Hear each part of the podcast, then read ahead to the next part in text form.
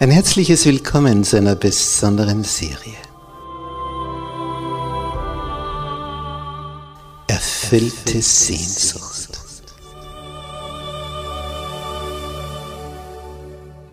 Die Welt der Bibel.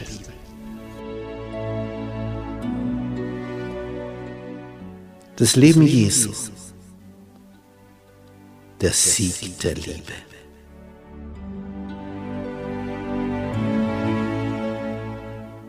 Der Sohn Gottes. Kommt aus dem Weltall, schlüpft hier in diesen menschlichen Körper, ja sogar im Embryonalzustand und zeigt hier dreieinhalb Jahre, was das Wesen des himmlischen Vaters ist. Es ist faszinierend, diesem Heiland nachzuspüren wie der denkt, wie der fühlt, wie der handelt, wie er verblüfft, wie er verärgert, wie er begeistert, wie er Menschenherzen froh macht. Ich freue mich, wenn du mit dabei bist, auf den Spuren des Sohnes Gottes.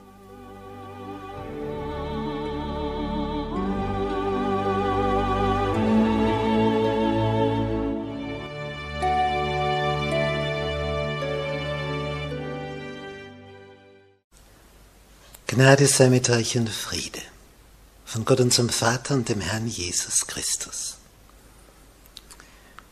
In unserer Serie über das Leben Jesu heute der königliche Beamte. Und dazu begrüße ich herzlich all unsere Zuseher im Internet. Unmittelbar an dieses Ereignis in Samarien, wo so überraschenderweise die Samariter zu Jesus kamen und sagten, bleib bei uns. Komm, wir möchten mehr hören. Denn diese eine da, diese bestimmte Frau aus unserem Ort, die da schon so viele Männer gehabt hat, die hat von dir so begeistert erzählt. Wir möchten mehr von dir hören. Sie hat gesagt, du seist der Messias. Komm zu uns. Bleib bei uns. In Judäa hat man Jesus eher mit gemischten Gefühlen aufgenommen. Das war das jüdische Kerngebiet. Da waren die Frömmsten, der Frommen, da war der Tempel, da war die Hauptstadt, da war gewissermaßen das reine gläubige Volk. Galiläa, das war schon ein bisschen Mischung. Ja, und die Samariter, das war ja sowieso zum Vergessen in den Augen der Juden. Die Samariter nahmen ihn auf, wollten gar nicht mehr, dass er weggeht. Wie seltsam. Die, denen man eigentlich am wenigsten das zugetraut hätte, die waren auf einmal da. So ähnlich wie wenn bei einem Skirennen mit einer hohen Startnummer noch einer runterfährt, unten ist schon die große Feier, die ersten drei sind schon klar und auf einmal exzellente Zwischenzeit wird gemeldet. Ja, und auf einmal kommt wieder Bewegung in, den, in das ganze Rudel da unten im Ziel. Und dann warten auf einmal wieder alle gespannt und und dann purzelt alles auf der Anzeigentafel, weil sich einer vorne hineingeschoben hat, wo es keiner gedacht hätte. Und so war das jetzt. Die Samariter aus der letzten Reihe gestartet, landen als Erste im Ziel. Überraschend. Nun, jetzt kommt Jesus nach Samarien, wo er durchgewandert ist, zurück nach Galiläa in den Norden. Und er kommt in den Ort Kana. Jetzt ist es so, in diesen Tagen hat sich natürlich mehr und mehr herumgesprochen, was Jesus alles so gemacht hat. Dieses Wunder dort, jenes Wunder und, und, und, und, und, und, und. Es wurde immer mehr, was man von ihm erzählt hat. Jetzt heißt es hier in Johannes 4, Vers 45. Jesus kommt von Samarien nach Galiläa. Als er nun nach Galiläa kam, nahmen in die Galiläer auf, die alles gesehen hatten, was er in Jerusalem auf dem Fest getan hatte. Denn sie waren auch zum Fest gekommen. Das heißt, die Galiläer nahmen ihn auf, die alles gesehen hatten, weil sie auch in Jerusalem waren, was sich dort abgespielt hat. Die hatten schon einen Begriff bekommen. Die hatten schon einen Vorsprung in Gedanken, in Worten, Daten von Jesus. Die waren schon besser informiert, die waren schon besser vorbereitet, die hatten das schon miterlebt. Nun,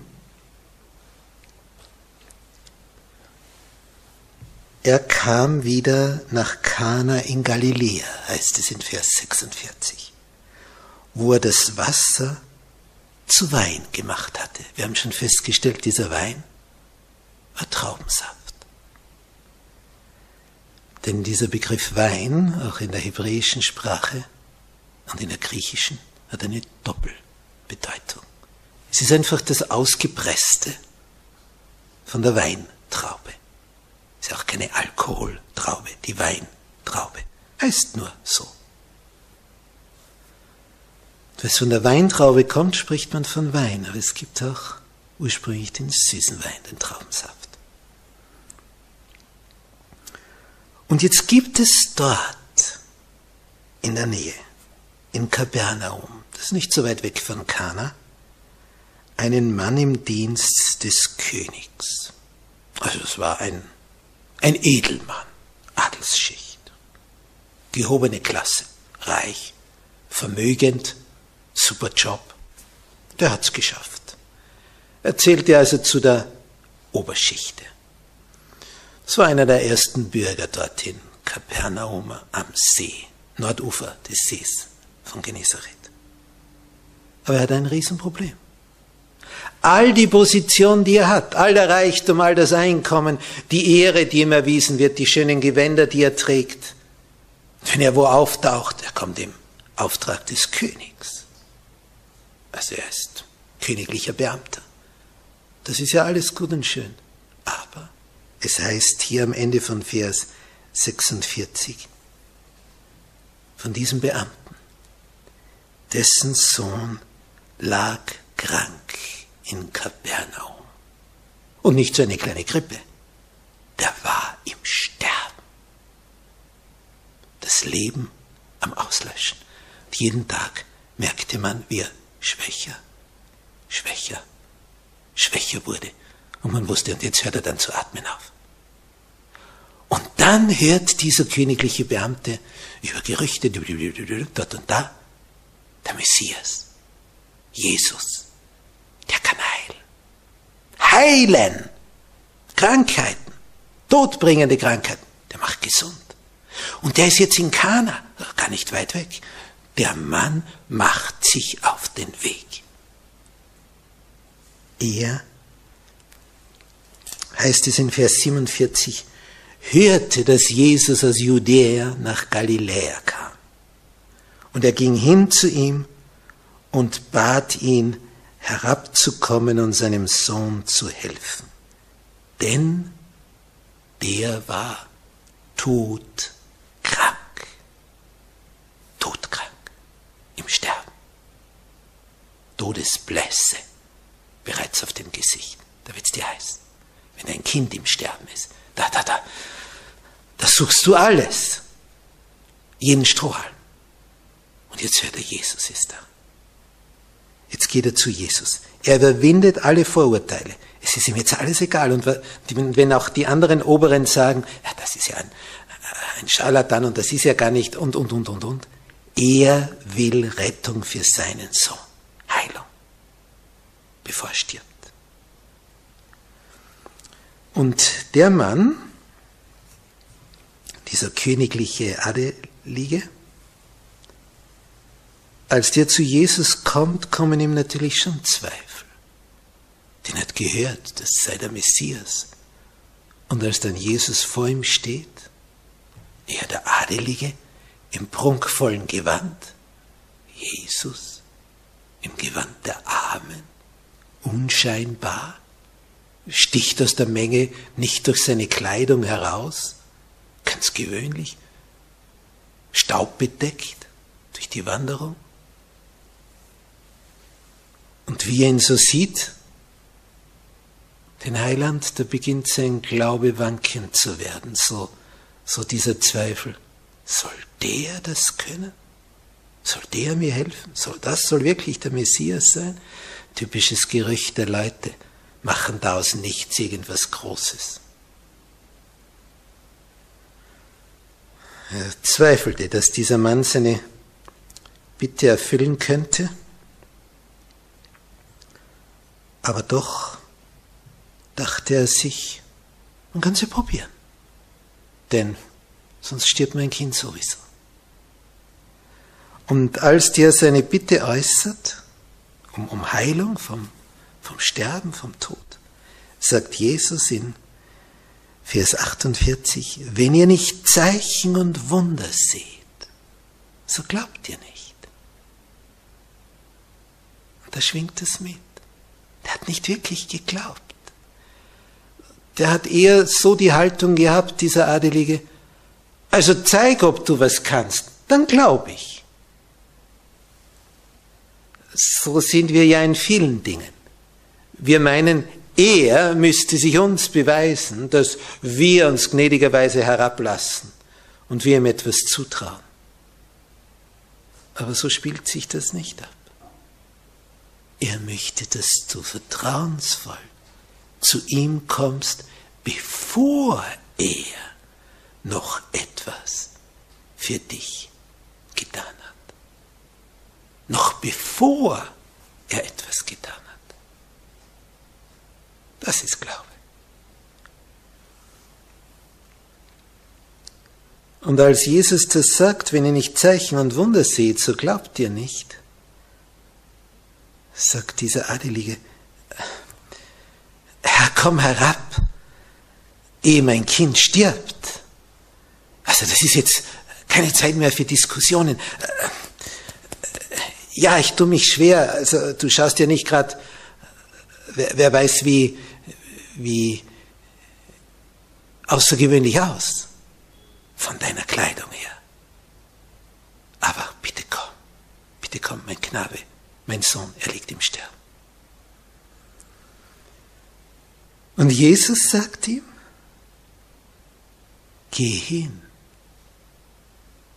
dein Sohn lebt.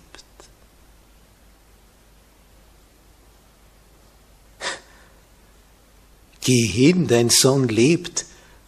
Was soll der Satz, wenn man das so liest? Er weiß, wie es um seinen Sohn bestellt ist. Er kommt ja gerade von dort. Der liegt im Sterben.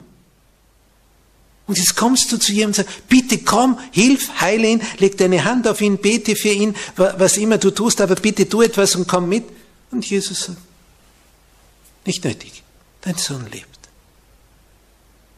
Dein Sohn lebt. Also das ist ein Satz.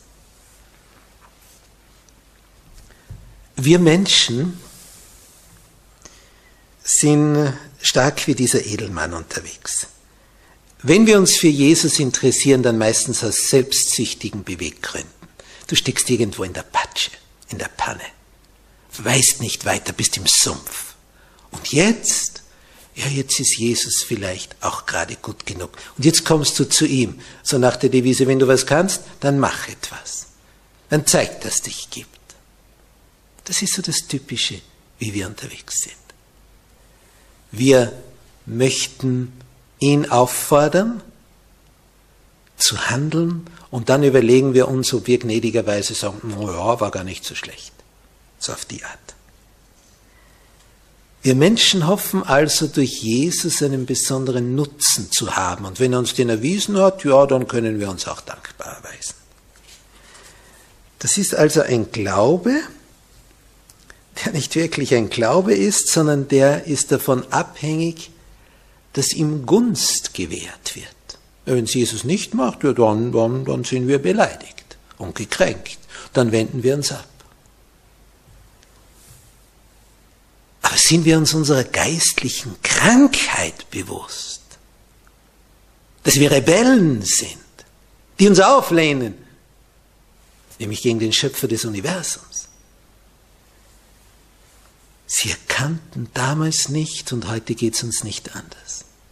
Wir erkennen nicht, dass wir der göttlichen Gnade bedürfen. Wir stehen in seiner Schuld. Wir, wir haben ihn gekränkt. Wir haben ihn beleidigt. Er hat diesen Planeten geschaffen. Alles, was hier ist, dass du leben kannst, hat er zur Verfügung gestellt. Wenn wir uns ihm nicht so zuwenden, wie es sich gehört, dann sind wir undankbar. Wir sind in seiner Schuld.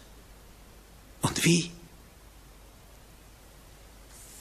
Jeder Tag, an dem wir ihn nicht geehrt, jeder Tag, an dem wir nicht dem Schöpfer unsere Dankbarkeit bekundet haben, war eine Kränkung, eine Beleidigung.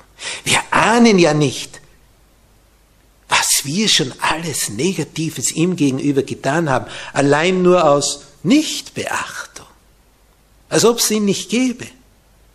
Und unsere Lehranstalten, vom Kindergarten bis zur Universität, undankbar und gottlos, Evolution, Zufall.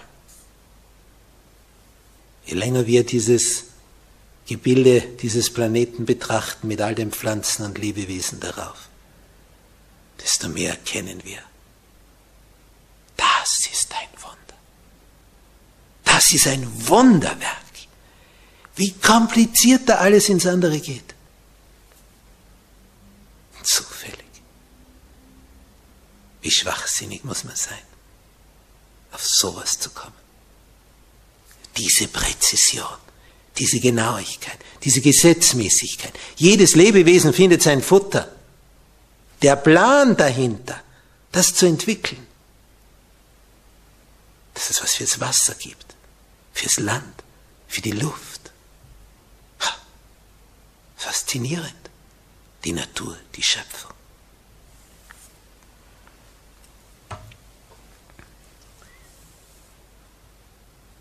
Geh hin dein Sohn lebt, hat Jesus gesagt.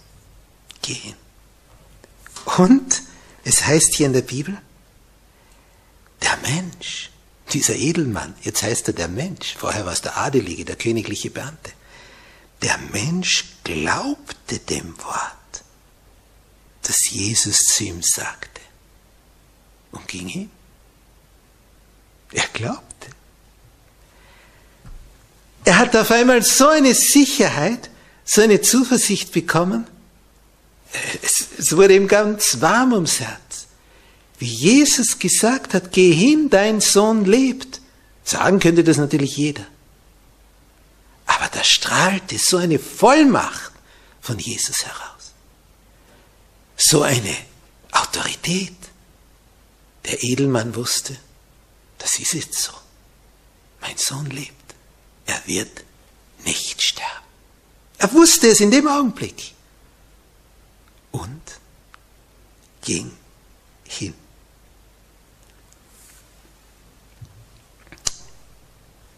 Parallel dazu, um diese Stunde, am Bett des sterbenden Knaben, die Mutter, Oma, Opa, ganze Verwandtschaft ist da. Sie horchen macht er jetzt seinen letzten Atemzug, kommt noch einer, die sind ums Bett herum. Und plötzlich eine rätselvolle Veränderung geht da in dem Knaben vor sich. Die Todesschatten auf der Stirn des Kindes, sie weichen. Der Junge der, der kriegt wieder Farbe im Gesicht. Und Fieber? Fieber? Es verschwindet. Und die trüben Augen, die beginnen wieder zu glänzen. Man merkt, der, der, der, der wird wieder hellwach. Man, man sieht förmlich von Minute zu Minute, wie der zu Kräften kommt. Die, die, die, die starren ihn nur so an. So haben sie ihn schon Wochen nicht mehr gesehen. Und dieser schwache, abgemagerte Körper den man demnächst eingraben musste, weil er den Kampf in dem Kampf unterliegen würde. Dieser Körper, man merkt, der, der, der wird mit Kraft erfüllt. Da spielt sich was ab. Jedes Kind, das zeigte keinerlei Anzeichen einer Erkrankung mehr. Die Familie war ganz erstaunt. Natürlich hoch erfreut. Und dann richtete er sich auf. So, ist irgendetwas? Wieso seid ihr da alle um, um mich so herum? Er hat ja fast nur mehr geschlafen. Er hat keine Kraft mehr. Wie ein alter Mensch, dem die Kraft ausgeht.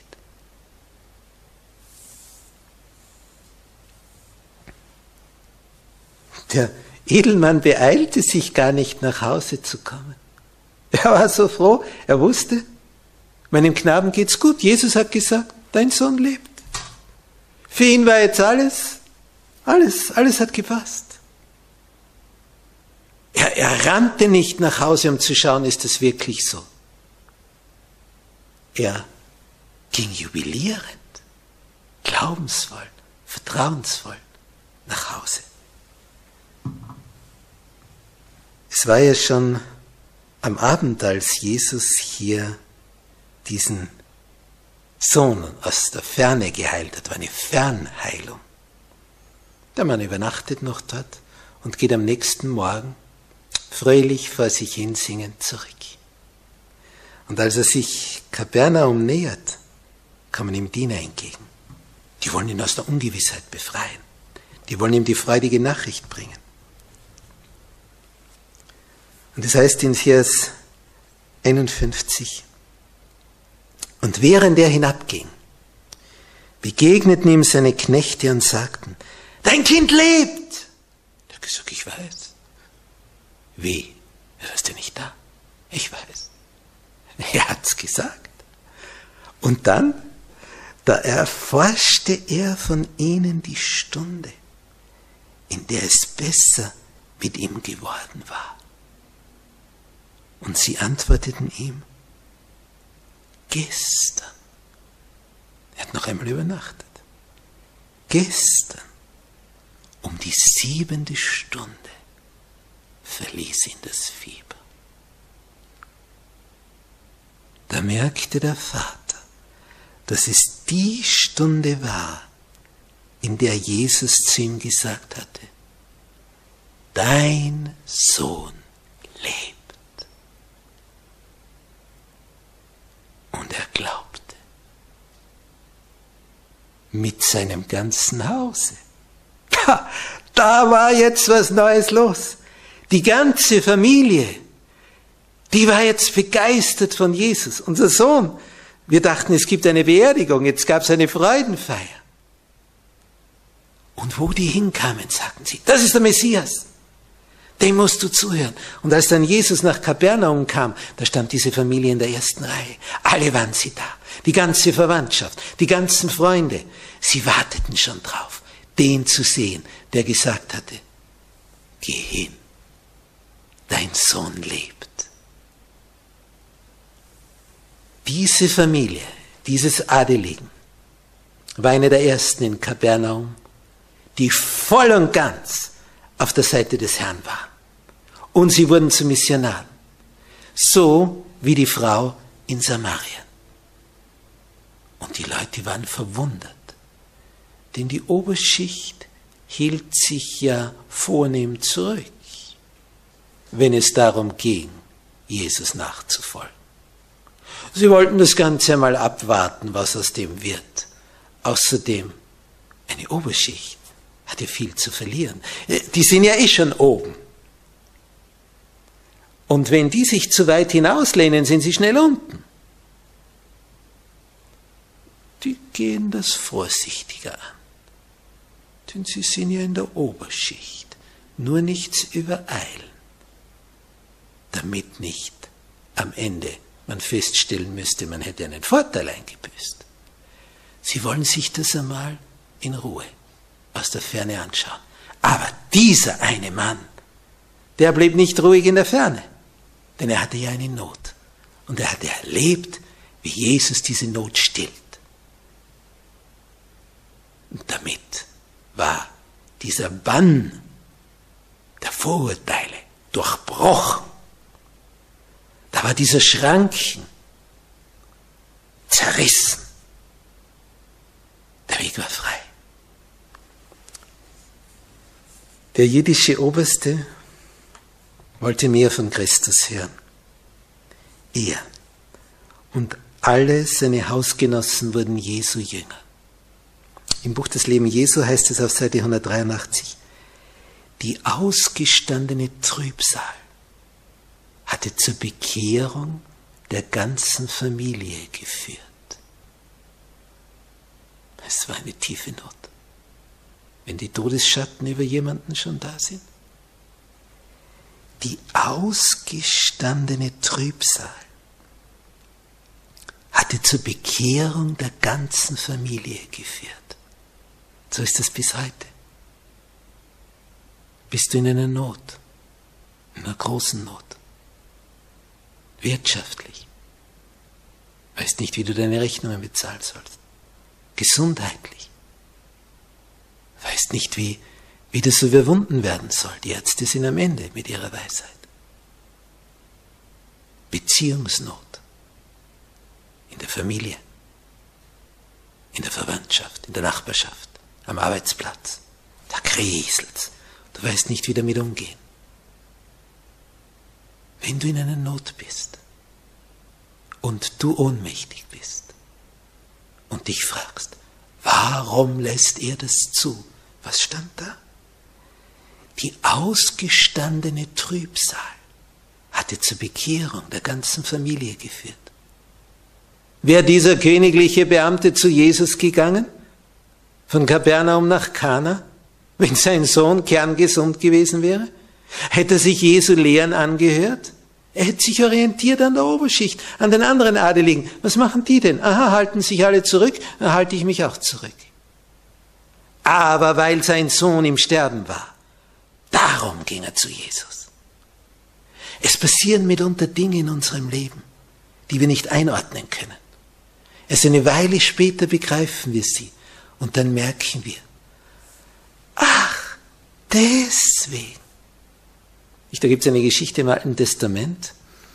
Da ist eine reiche Bauernfamilie und denen läuft die komplette Eselinnenherde weg. Hunderte von Tieren. Das ist ein Wert. Ja, und die können nicht einfach von der Bildfläche verschwinden. Der Sohn des Hauses, der soll sich auf den Weg machen, mit einem Diener die wieder zu suchen. Ja, und die grasen die Umgebung ab die zwei Männer. Sie finden die Eselinnen nicht. Und sie gehen und gehen und der Umkreis wird immer größer, den sie beschreiten und sie finden sie nicht. Bis sie an den Ort kommen, wo der Prophet Samuel lebt. Und dann haben sie die Idee, den zu fragen, ob der Prophet weiß, wo ihre Esel sind. Das ist ein Wert, ein materieller Wert. Kann ich denn für seine ganze Eselherde so herschenken? Das ist ein Riesenverlust. Und der Prophet sagt, keine Sorge, die Eselinnen sind schon gefunden. Und dann stellt sich heraus, Engel haben die Eselinnen vertrieben und versteckt. Wie bitte? Ja, so ist es. Ja, seit, seit wann vertreiben Engel Esel? Ja, damit Saul, der Sohn des Kisch, sie mit seinem Diener suchen geht. Ja und? Was ist daran Besonderes? Damit Saul, der Sohn des Kisch, mit dem Propheten Samuel zusammentrifft. Wären die Esel nicht fortgegangen, wäre Saul nicht fortgegangen von zu Hause. Und so trifft er den Propheten. Und Gott sagt dem Propheten, der ist es, den salve zum König über Israel. In dem Moment, wo die Esel fort waren, war nur Jammer und Geschrei und Schock und Leid und Elend. Danach, als Saul nach Hause kam und erklärte wie und was, ja, da war Jubel und Heiterkeit. Als hier der Beamte wegging, da lag der Knabe im Sterben. Aber als er zurückkam, und Jesus wollte nicht nur den Knaben heilen, er wollte, dass die gesamte Familie bei ihm ist. Jesus wollte viel mehr geben als diese momentane Heilung. Was hilft's? Jetzt hat, ist, wurde der Knabe geheilt. Ist er später gestorben? Ja, natürlich ist er gestorben. Jeder stirbt irgendwann. Der eine halt früher, der andere später. Aber du stirbst ja trotzdem. Aber Jesus möchte, dass dieses dein Sterben nur eine Zwischenepisode ist, nur ein Schlaf. Und dass danach er dich auferweckt zum ewigen Leben, wo es nie mehr einen Tod gibt. Er hat viel mehr mit dir vor. Und wenn du jetzt in einer Trübsal bist, du jetzt in einer Notsituation bist, bete und staune, warum der Herr das wohl zugelassen hat, um dich zu höherem zu bringen.